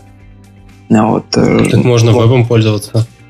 А у вас прям недавно, у вас прям, то есть по-настоящему вы обновления выкатываете Windows под Windows и так далее? Да, прям, прям ребята. Разработчики есть? Да, Ничего себе. Прям ребята сидят, кодят, все прям по-честному, да. Дизайн рисуется под это, и другой дизайн рисуется под Windows Phone вообще-то. Рисуется дизайн тот, который э, ну, там, там уже это вот, вот, вот, вот в этом случае уже есть и структурные различия, потому что у винды есть сильно как бы угу. иные паттерны э, э, приложений. Вот. Ну, у ребят, наверное, довольно крепкие нервы. А, да, э, мы, над, мы по этому поводу постоянно шутим. Вот. Мы там, э, например, одна из распространенных, вы всех ваших пользователей знаете, там, знакомились с ними. У вас там будет корпоратив какой-нибудь, знаешь, того. Вот.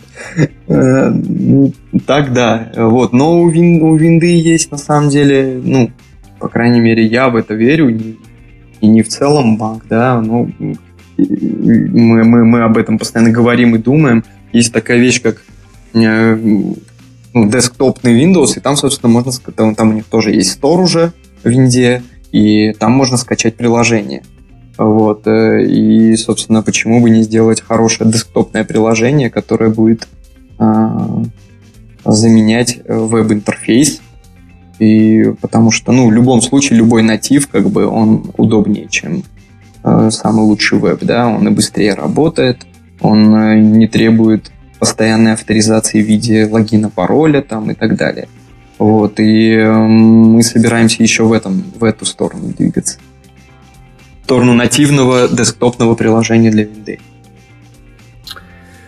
А, если еще говорить вот вообще в тему приложений, насколько они похожи на платформах, наверное, приложение, которое меня больше всего в этом плане удивило, от того, на каком расстоянии вообще находится iOS и Android приложение, что у них абсолютно разный UX и Блин, это просто разные приложения, и все. Они вроде про одно и то же, но тем не менее. Так вот, это, короче, нативный клиент, ой, не нативный, а официальный клиент Твиттера. Вот. Под iOS и под Android это, ну, не знаю, с моей точки зрения, это по-настоящему разные приложения. Я вот когда а, начал Android пользоваться, я, в общем, очень сильно удивился того, что какие-то привычные действия совсем по-другому делаются. Там прям такой ступор. Ну, это их, это их выбор, как бы. Просто это дороже. Это, это Эм, это по времени дольше, да, релизные циклы э, абсолютно разные. Я уверен, что там разные продукт оунеры я уверен, что там, ну, я уже не говорю про дизайнеров и все остальное, да, вот, ну, это их выбор, как бы, если они выбрали такой путь для себя. Э, ну, поэтому, наверное, у них такие убытки. Мы нашли наконец-то причину причину того, почему у них 240 миллионов минус. Вот. Э, но просто в нашем случае мы как бы следим за этим, чтобы наименьшими ресурсозатратами Окей, давайте двигаться дальше. Ты рассказывал про э, этапы взаимодействия с э, разными частями команды и дошел до разработчиков. Да, вот, собственно говоря, да, мы э, до, про, про, до, дошли там после того, как уже про, про, проработали все это с технологами, все задачи поставлены, все, все везде работают, э, э, начинается разработка с... Э, начинается взаимодействие с разработчиком. Тут можно выделить на самом деле два этапа, да, э, в начале и в конце, да. Это, ну, в начале, собственно, это передача там ресурсов, э, передача каких-то э, ну, макетов, пояснения, там, если нужно, то реализация каких-то каких-то анимаций, да, как это должно быть, и передача этих моментов разработчику. Вот, потому что не, ну, большинство, большинство моментов, там, например, в нашем случае мы там руками и ногами передаем друг другу, и у нас достаточно крутые, опытные разработчики. Блин. Вот. Достаточно крутые разработчики. Вот. И они там большинство каких-то таких нативных моментов по анимации сами понимают. Вот. Но если нужно, то нужно еще там реализовать анимацию. И, собственно, это начальный этап. Конечный этап это дизайн-ревью. Вот. Дизайн-ревью а, на самом деле у большинства, опять же, да, у большинства команд очень большие проблемы. Некоторые дизайнеры, когда на собеседовании я у них, когда я у них спрашивал про процесс и не слышу про дизайн-ревью, а потом рассказываю им про них, а, они с такими огромными глазами типа смотрят, ну то есть нек- некоторые, некоторые даже этого и не делают. Ну то есть я вообще не понимаю, как такое может быть. Ну, наверное, наверное, соответствующие продукты выпускаются. Но это очень дико важный момент на самом деле. Э, это самый важный момент в, в, именно в дизайне, потому что именно на этом этапе формируется тот дизайн, который, э, который предусматривался. Эм, без, без этого, ну, то есть разработчик, он не должен знать, он не должен видеть. Э, то есть, да, много дизайнеров такие говорят, да это так накодили, у меня было по-другому нарисовано. Все, такого дизайнера сразу нужно, так сказать, это попросить. Угу. Вот. Э, разработчик ничего не обязан, ничего не должен знать. Да, ну, опять же, есть хорошие и плохие разработчики. Кто-то там, у кого-то там чувство прекрасного больше развито, у кого-то меньше. Вот. Но в целом разработчик не обязан видеть и понимать, где какие отступы э, ну, пропущены, или там какой-то размер шрифта не тот, или там анимация как-то не так происходит и, и перекладывать это на разработчика абсолютно неправильно. Но для этого, собственно, этап дизайн-ревью и существует. На этом этапе, э, ну, то есть, у нас это прям уже часть процесса, вот, где там создаются там эпики, там прям последовательно такой чек-лист э, с э, там элементами, которые есть в этом релизе, который должен дизайнер проверить. И, собственно, он все проверяет. Только после этого дается э, продукт-оунерам, дается добро на... И продукт-оунер, собственно, заинтересован в этом процессе. Ну да, здесь есть такой момент, действительно довольно удобный. То есть, вернее, так, надо, надо пояснить, потому что ты говоришь, что типа разработчик не, ну, как бы, не должен отвечать, условно, там, за шрифты. Он может, там, но не должен. Не знаю, отступ и так далее может, не должен, тоже немножко дико звучит, потому что кажется, что нормальный разработчик как бы не может не проверить, вот, что не может просто там что-то накидать, а потом, типа, тебе скажут, что это не так, ты там, типа, переделаешь, да? Вот, ну, то есть все-таки тоже некоторый баланс, вот, но тут, но важный момент, что есть вот это э, этап как бы проверки со стороны дизайнера, потому что дизайнер, взглянув, просто, э, взглянув на экран, просто сразу скажет, что здесь вот что-то не то, сейчас поймем, что, и это как бы просто процесс сильно упрощает. То есть это не значит, что ты вообще не должен об этом задумываться, но просто ты, когда уже э, считаешь, что это все нормально, ты можешь быть спокоен, что если что, то ничего не потеряется, по крайней мере, в плане дизайна. Вот. А в этом смысле этот процесс такой довольно полезный, действительно. Да, да, да. А, ну, а, то есть вот я, я тут еще параллельно открыл э, чат, который в этом право, да, показывается. Вот здесь вот угу. кто-то пишет. А, если в макете написан шрифт, то его надо выставить. А, да, но я говорю, не, не нужно там из крайности в крайности, да, понятно, он должен быть выставлен, вот, но а, как бы в случае там ошибки именно дизайнер должен будет это, это увидеть и обратить на это внимание, что это нужно исправить. Ну, я тут больше все-таки о каких-то таких более, более глобальных и важных моментах, да, говорю. Да, не, да, не... это... Шрифт, да, ну да, типа злит, это действительно бесит, как бы, когда, э, когда разраб там выставляет неправильный шрифт. Ну, что делать, как бы. Э, это как бы такой человеческий фактор вот, больше. Да. Просто разработчикам это нужно пояснить, вот, кстати, Слава, который спрашивает, э, что, что хочет ответить. То есть понятно, что Э, да, это несложно, это вообще э, как бы небольшая проблема, но поскольку ты в итоге до, до пользователя донесешь некоторый продукт, ну, то есть в каком-то виде дизайна. Если это потеряется, то как бы будет нехорошо. И в этом смысле как бы все заинтересованы в том, чтобы на, донести именно то, что хотели донести, вот, и поэтому э, дизайнеры здесь могут взять небольшую инициативу на себя, так скажем, чтобы это дело проверить. Вот, ладно, давайте дальше. Да, а, про тестировщиков что скажешь? Ну, про тестировщиков, да. Ну, собственно, это у нас параллельный такой а, процесс, ну, дизайн-ревью и процесс тестирования, да, ну, понятно, я не на, не, на началь, не, на, не на начальных этапах тестирования, а уже когда уже конечный, да, то есть тестировщики тоже очень тесно взаимодействуют с дизайнерами, постоянно находят какие-то моменты, которые э, ну, которые на их взгляд что-то не так, сверяют макеты, сверяют, ну, то есть у нас есть база актуальных макетов в Zeppelin лежит, э, вот, и, собственно, с чем э, работают тестировщики в том числе. Ну, ну, тут такой достаточно процесс простой.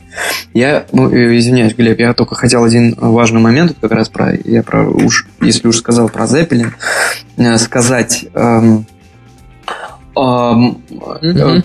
Ну, опять же, да, мы в Zeppelin это просто на самом деле удобное хранилище макетов, где где, собственно, там любой член команды, это не только разработчик, любой член команды может э, получить там доступ к проекту, да, посмотреть какие-то актуальные вещи. Ну, вот, угу. Но это не инструмент, мы, по крайней мере, его не используем, много кто использует, но мы не используем это как инструмент передачи ресурсов. Вот. По-хорошему, разработчик не должен смотреть там размеры и какие-то еще чего-то. Э, это, э, это должно быть в каком-то там третьем месте описано по-хорошему, да, я не говорю, что у нас прям все идеально сейчас так выстроено, как раз мы сейчас с Глебом э, именно над, над этим и работаем, да, вот, эм, над унификацией и над, над обобщением элементов, да, вот, но по-хорошему это должно быть в каком-то там третьем месте описан элемент, вплоть до там какой-то, вплоть до визуальной части и там механики его работы, где разработчик будет просто брать этот готовый элемент, а, а не каждый раз э, смотреть там, ага, у него тут 14 пикселей и по Zeppelin, и, а там еще он и ошибся, если разработчик, ой, если дизайнер ошибся, что тоже не исключено, да, ну, чушь, угу. в этом ничего такого нету, все мы люди, вот, там, на, на 1-2 пикселя, и разработчик берет и этот элемент также забивает и в код. Вот, поэтому мы пытаемся вот от этого тоже уйти, чтобы Zeppelin просто превратился в такой как бы банк э, актуальных макетов и все. Вот. А, угу. Можно вопрос? А ошибся в чем? Ошибся в отступах между элементами или в отступах внутри элементов? Я так понимаю, это же вся история про дизайн-систему, нет? Э, да, да. Вот мы как раз вот сейчас работаем ну, непосредственно над назовем это модным вот этим, да, как дизайн-системой, вот, э, и прорабатываем это, э, ну, я имею в виду сейчас таких каких-то человеческих факторах, да, там какой-то какой-то раздел кастомный абсолютно, да, например, кастомный в том смысле, что его никогда не было, ну, там, иначе просто решили эту задачу. Ничего в этом тоже такого нету. Там какие-то просто, да, выставил вместо 14, там, 16, да, или там, вместо 16, 15, да, вот. Э, и для того, чтобы как раз-таки э, избавиться вот от, от вот этих вот э, от, от, от вот этого момента, да, от, от того, чтобы человеческий фактор меньше влиял на, на дизайн, нужно, собственно, построить, да, как какую-то дизайн-систему. Там глубину проработки тоже такой, да, другой вопрос. Ну, у нас как раз были вопросы от слушателей на тему того дизайн-систем, как мы применяем, мы так да, и так далее. Ну вот, э, наверное, особо тут много не расскажешь, потому что действительно у нас такой процесс развития этого дела идет. Вот, да, но я хотел только сказать, что, что мы уже на берегу решили, собственно, Эбом, э, что мы не будем, э, мы не будем именно визуально это все фиксировать четко, да, что вот UI часть обязательно именно должна быть у этого элемента только такой, да. Вот, у нас такой э, э технический э, технический UI-кит, да, такой технический интерфейсный UI-кит, ну, не, не слишком завязанный именно на UI части. Вот, потому что проектов много разных, э, и они, ну, приложений, да, я сейчас имею в виду, внутри одного проекта абсолютно точно они должны быть все одинаковые.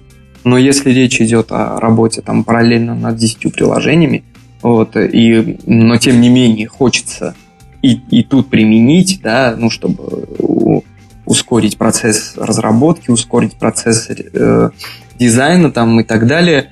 Э, ну, но тем не менее нужно быть осторожнее для того, чтобы не, не, там, не, не загонять, да, там под один, под один паттern, потому что, ну, это даже, это у вас даже не получится.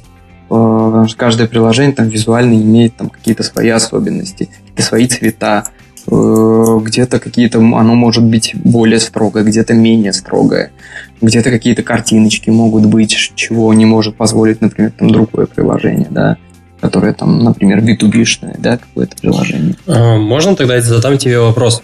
А в чем ну, то есть, э, но при этом приложения не приложения, которые принадлежат одному владельцу, там, в вашем случае банку, они должны все-таки какой-то повеселее, какой-то менее веселое, какой-то там более строгое, какой-то более премиальное, не знаю, там. А, а в любом случае там должен быть какой-то стиль, да, визуальный. То есть все-таки компоненты, ну, в компонентах даже должен, как это, рука мастера, что ли, читаться. Да, не знаю, да, правильно. да, вот за это а я... В чем, а в чем это выражается? Ну, то есть, это же все равно выражается в том, что а, шрифты подобраны, то есть определенный ограничивается количество шрифтов. а, окей, цветовая палитра для каждого приложения может выбираться по-разному, но при этом сам элемент от того, что он выкрашен, словно говоря, там в темно-серый и там в зеленый цвет, от этого визуально не поменяется. То есть фактически можно верстку саму оставить, а все отступы оставить, а, ну, то есть с точностью до цветов сделать или как? Ну, Я вот просто вот эту часть не понимаю. Э, да, ну смотри, короче, ну, такая ситуация, что Э, вообще, в принципе, да, я считаю, я за это топлю, и я считаю, что это правильно, хороший тон, чтобы вот внутри одной там компании, да, внутри одной корпорации, не знаю, назвать как это, как хотите, да, э, продукты были едины там стилистической, стилистической линии, да. У Яндекса на самом деле это сейчас вот как раз стало получаться, да, все больше и больше. Эм, продукты, продукты Яндекса, да, там есть, что, что касается приложения, да, они начинают, вот, так сказать, э, сходиться в какой-то единой, единой какой-то точке, да, несмотря на то, что у них там сильно тоже разные бизнес-линии, там, такси, карты, э, навигатор, там, и так далее, и тому подобное. Каждый имеет там свои какие-то особенности, но очень много общего имеет, и это начинает, э, и это начинает проявляться и чувствоваться, и от этого мне кажется, все только кайфуют. Ну и в принципе, когда ты открываешь там приложение, говоришь, о, это приложение Тиньков, как бы, ну, так сказать, вот ощущаешь вот это вот, да, то, что ты сказал. Э, это, это, это очень круто, и это очень хороший тон э, в дизайне. Эм, у нас сейчас пока этого нет, но э, с новым циклом релизов приложений, да, мы сейчас глобально обновляем практически все приложения наши это будет больше прослеживаться и чувствоваться. Тоже вот, вот, вот, вот это вот, вот эта особенность, да, что вот это вот тиньковский продукт. Да, делаем потихонечку. А, давайте последнюю тему на сегодня затронем, такую э, небольшую. Это про э, вот управление командой дизайнеров. Тоже интересно, просто мы уже несколько у нас выпусков тоже посвященных вот управлению в сфере разработки. Тут тоже интересный момент. Вот э, пер, первый вопрос такой. Э, я наблюдал две ситуации. Когда над э, дизайном работает целая команда дизайнеров, то есть там, э, ну, я не знаю, 10 человек может работать над большим каким-то продуктом. Ну, мне кажется, по размеру это может быть даже примерно как мобильное приложение, ну, может, чуть больше, но неважно. Вот. И э, альтернативы, когда есть некоторый такой, ну, какой-то один разработчик, очень, или дизайнер, очень клевый такой ниндзя, ну, вот, и он работает там один, или, может быть, ему кто-то еще там чуть под, под, подстабливает.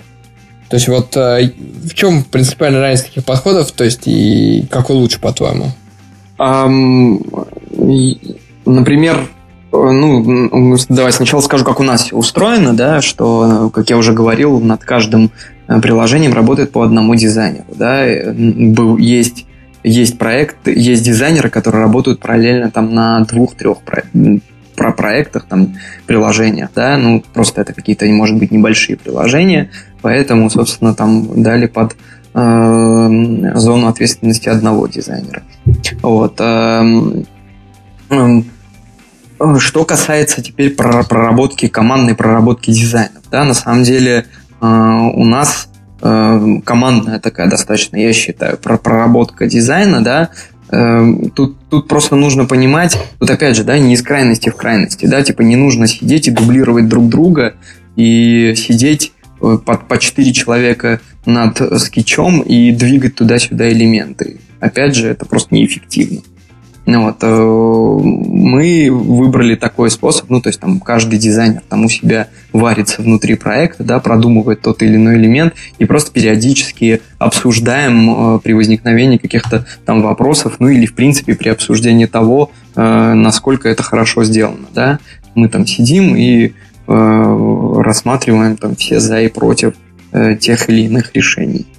Вот. Но в целом, в целом я говорю, тут и, и нет такого опять, да, что только так правильно или только так правильно. Вот. Не, ну это понятно. Тут нужно, тут нужно такое, да, какое-то что-то среднее, хорошее выбрать, дизайнер прорабатывает. Но важно то, что дизайнер должен заниматься вот одним своим продуктом и погружаться в него, а не постоянно. Ну, то есть, опять же, да, это история про, про работы в студиях, да, ко мне ну, на собеседование часто приходят дизайнеры, и у, них у всех, у всех там в один голос, вот реально, вот каждый, каждый, кто приходил из студии, в один голос одна и та же одна и та же претензия, да, почему они хотят уйти.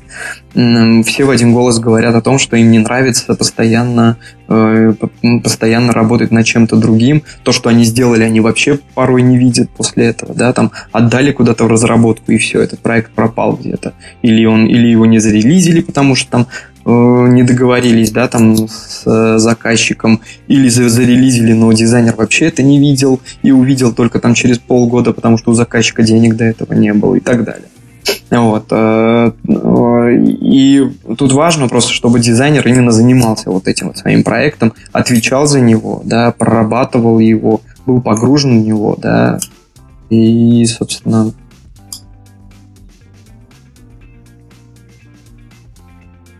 Ну, понятно. А, э, смотри, а вот тогда тоже вопрос в продолжение. А как, собственно, вот нанимать дизайнеров? Ну, понятно, что это может быть целая отдельная тема, но вот так, в двух словах, на что обращаешь внимание, что нужно сделать, грубо говоря?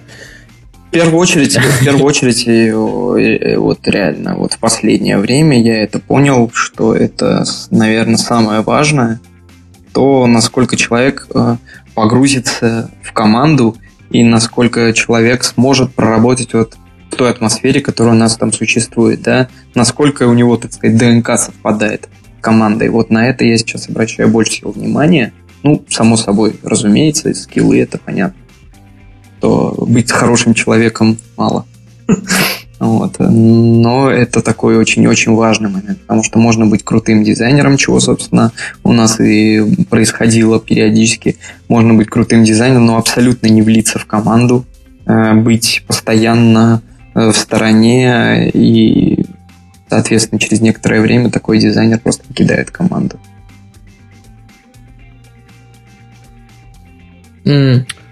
Окей, вот наш э, подписчик говорит, Слава говорит, что HR больше всего нравится нанимать дизайнера. Интересно, почему? Потому что всем кажется, что они понимают в этом что-то. Нанимать разработчика это же тяжело, как бы. Он два слова сказал, и все, вообще ничего не понятно.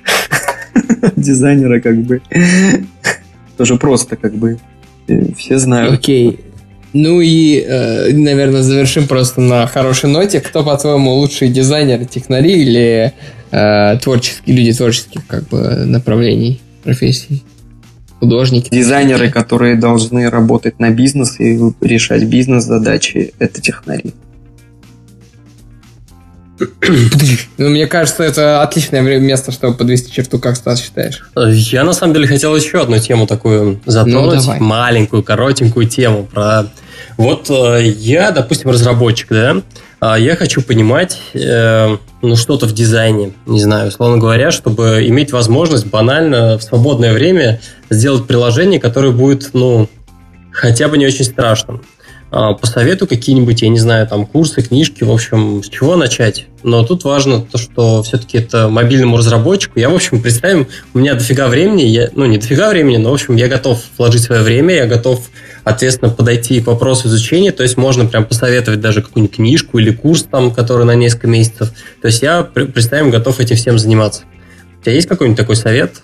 Ну, а, смотри, а, прям вот, прям вот такого секрета успеха такого, я думаю, ни в одной сфере нету, да, но там, давай из книжек, да, с книжек начнем. Можно про какие-то фундаментальные вещи для начала почитать, да, там, типа а психологии интерфейса, дизайна там и так далее, там, например, не знаю, там Куперов, Раскинов, там, ну, ну, там у всех на слуху все эти ребята, да, они там что-то все про это писали, то есть и ну, там такое, там как, как бы какой-то общий подход, чтобы понимать, да, э, что такое, что, что означает там, что, что такое интерфейс, да, э, что такое хороший, плохой интерфейс там и так далее. Вот. Ну, а после этого, на самом деле, я понял одну такую важную вещь, что реальные бизнес-задачи – это единственный способ э, изучить, изучить и понимать дизайн и делать интерфейсы. Вот эти интерфейсы а-ля Dribble, да, которые в огромном количестве лежат, да, и никуда кроме дрибла не уходят, потому что как только они сталкиваются с бизнес-задачей, они просто разбиваются на осколки, потому что не имеют никакого смысла. Вот, Потому что невозможно это в коде реализовать, вот этот переход. это, это да, это вот, видишь, ту боль, которую вы видите, и с этим я тоже это понимаю, и это потому что это, ну, фигня полная, короче, со всех точек зрения. Вот, и с технической тоже, как ты вот сказал. Вот, на, на реальных бизнес-задачах можно, ну, то есть на реальных э, целях, которые там ну, нужно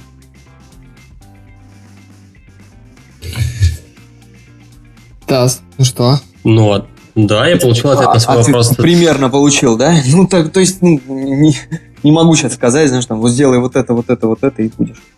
Было бы, наверное. Ну, может быть, э, хоть, хоть какой-то, там, не знаю, ну, ориентир, условно, ори, интересная Ориентиры, я говорю, общие, общие вот эти вот книжки, которые я назвал, да, э, вот авторов. Э, и просто какие-то какие-то реальные задачи решать. Просто вот даже, даже их самому себе ставить, но чтобы они были реальные не нарисовать музыкальный плеер, который э, нахер он кому не нужен, этот плеер, плеер миллион. И, в принципе, все знают, как делать плеер, блин. Вот, а четко ставить перед собой задачу и выполнить ее. Слушай, а мне в свое время посоветовали книжку на эту тему дизайн для дизайнеров. Естественно, э, я нашел время на изучение машинного обучения, но не нашел время на то, чтобы почитать эту книжку. Можешь что-нибудь про нее сказать или не Я, я ее я слышал, у меня Рот визуальная память сильно, сильно развита. Э, я сейчас просто Если я не ошибаюсь, ты говорил, что тебе не очень нравится эта А, все, я, я просто, я говорю, я, у меня визуальная память больше развита.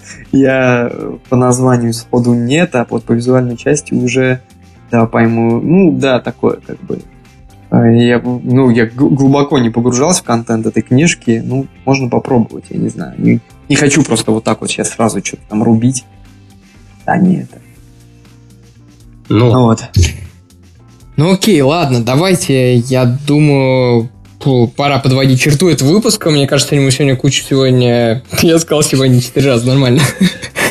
Время 12 часов, ребят. Да, да, да. Ладно, сегодня мы, мы обсудили очень много всего интересного, действительно. Мы поговорили про вообще, как дизайн создается, о том, э, как это связано непосредственно с продуктовой разработкой, а, как работать с обратной связью от пользователя, когда спрашивать, не, смаш... не спрашивать, когда смотреть аналитику, э, не смотреть, какие есть риски от этого.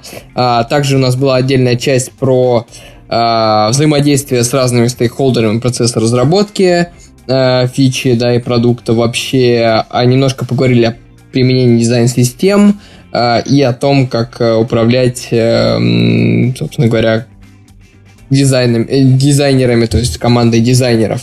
Вот, Давид, спасибо тебе большое, что к нам пришел и это все рассказал.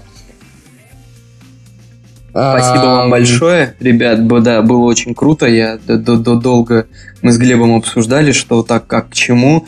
А, что могу сказать, а, что каждая из этих штук, каждая из тем, которые мы обсудили, на самом деле заслуживает отдельного выпуска.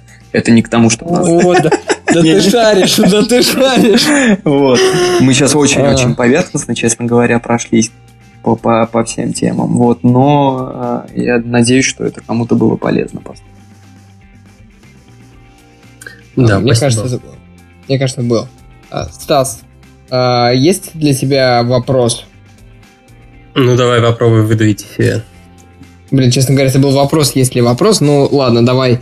А, я спрошу тебя, Стас, что тебе нравится больше, чем а, Завидовать тому, что у тебя э, целый этаж. Больше этого мне только нравится, когда вы, дорогие слушатели, а, рассказываете о нас своим друзьям, ставите нам 5 звезд в iTunes, лайчики, твиты, ретвиты, вот это все. А самое главное, слушайте наш подкаст. Забывайте вступать в наш чатик в Телеграме и вступать в экипаж подлодки на Патреоне. Спасибо, вот, Леша, были... за сведение выпуска. Да, с вами были бессменные ведущие подкаста Глеб Новик, Стас Цыганов. Всем пока. Пока. Да, пока-пока, ребят.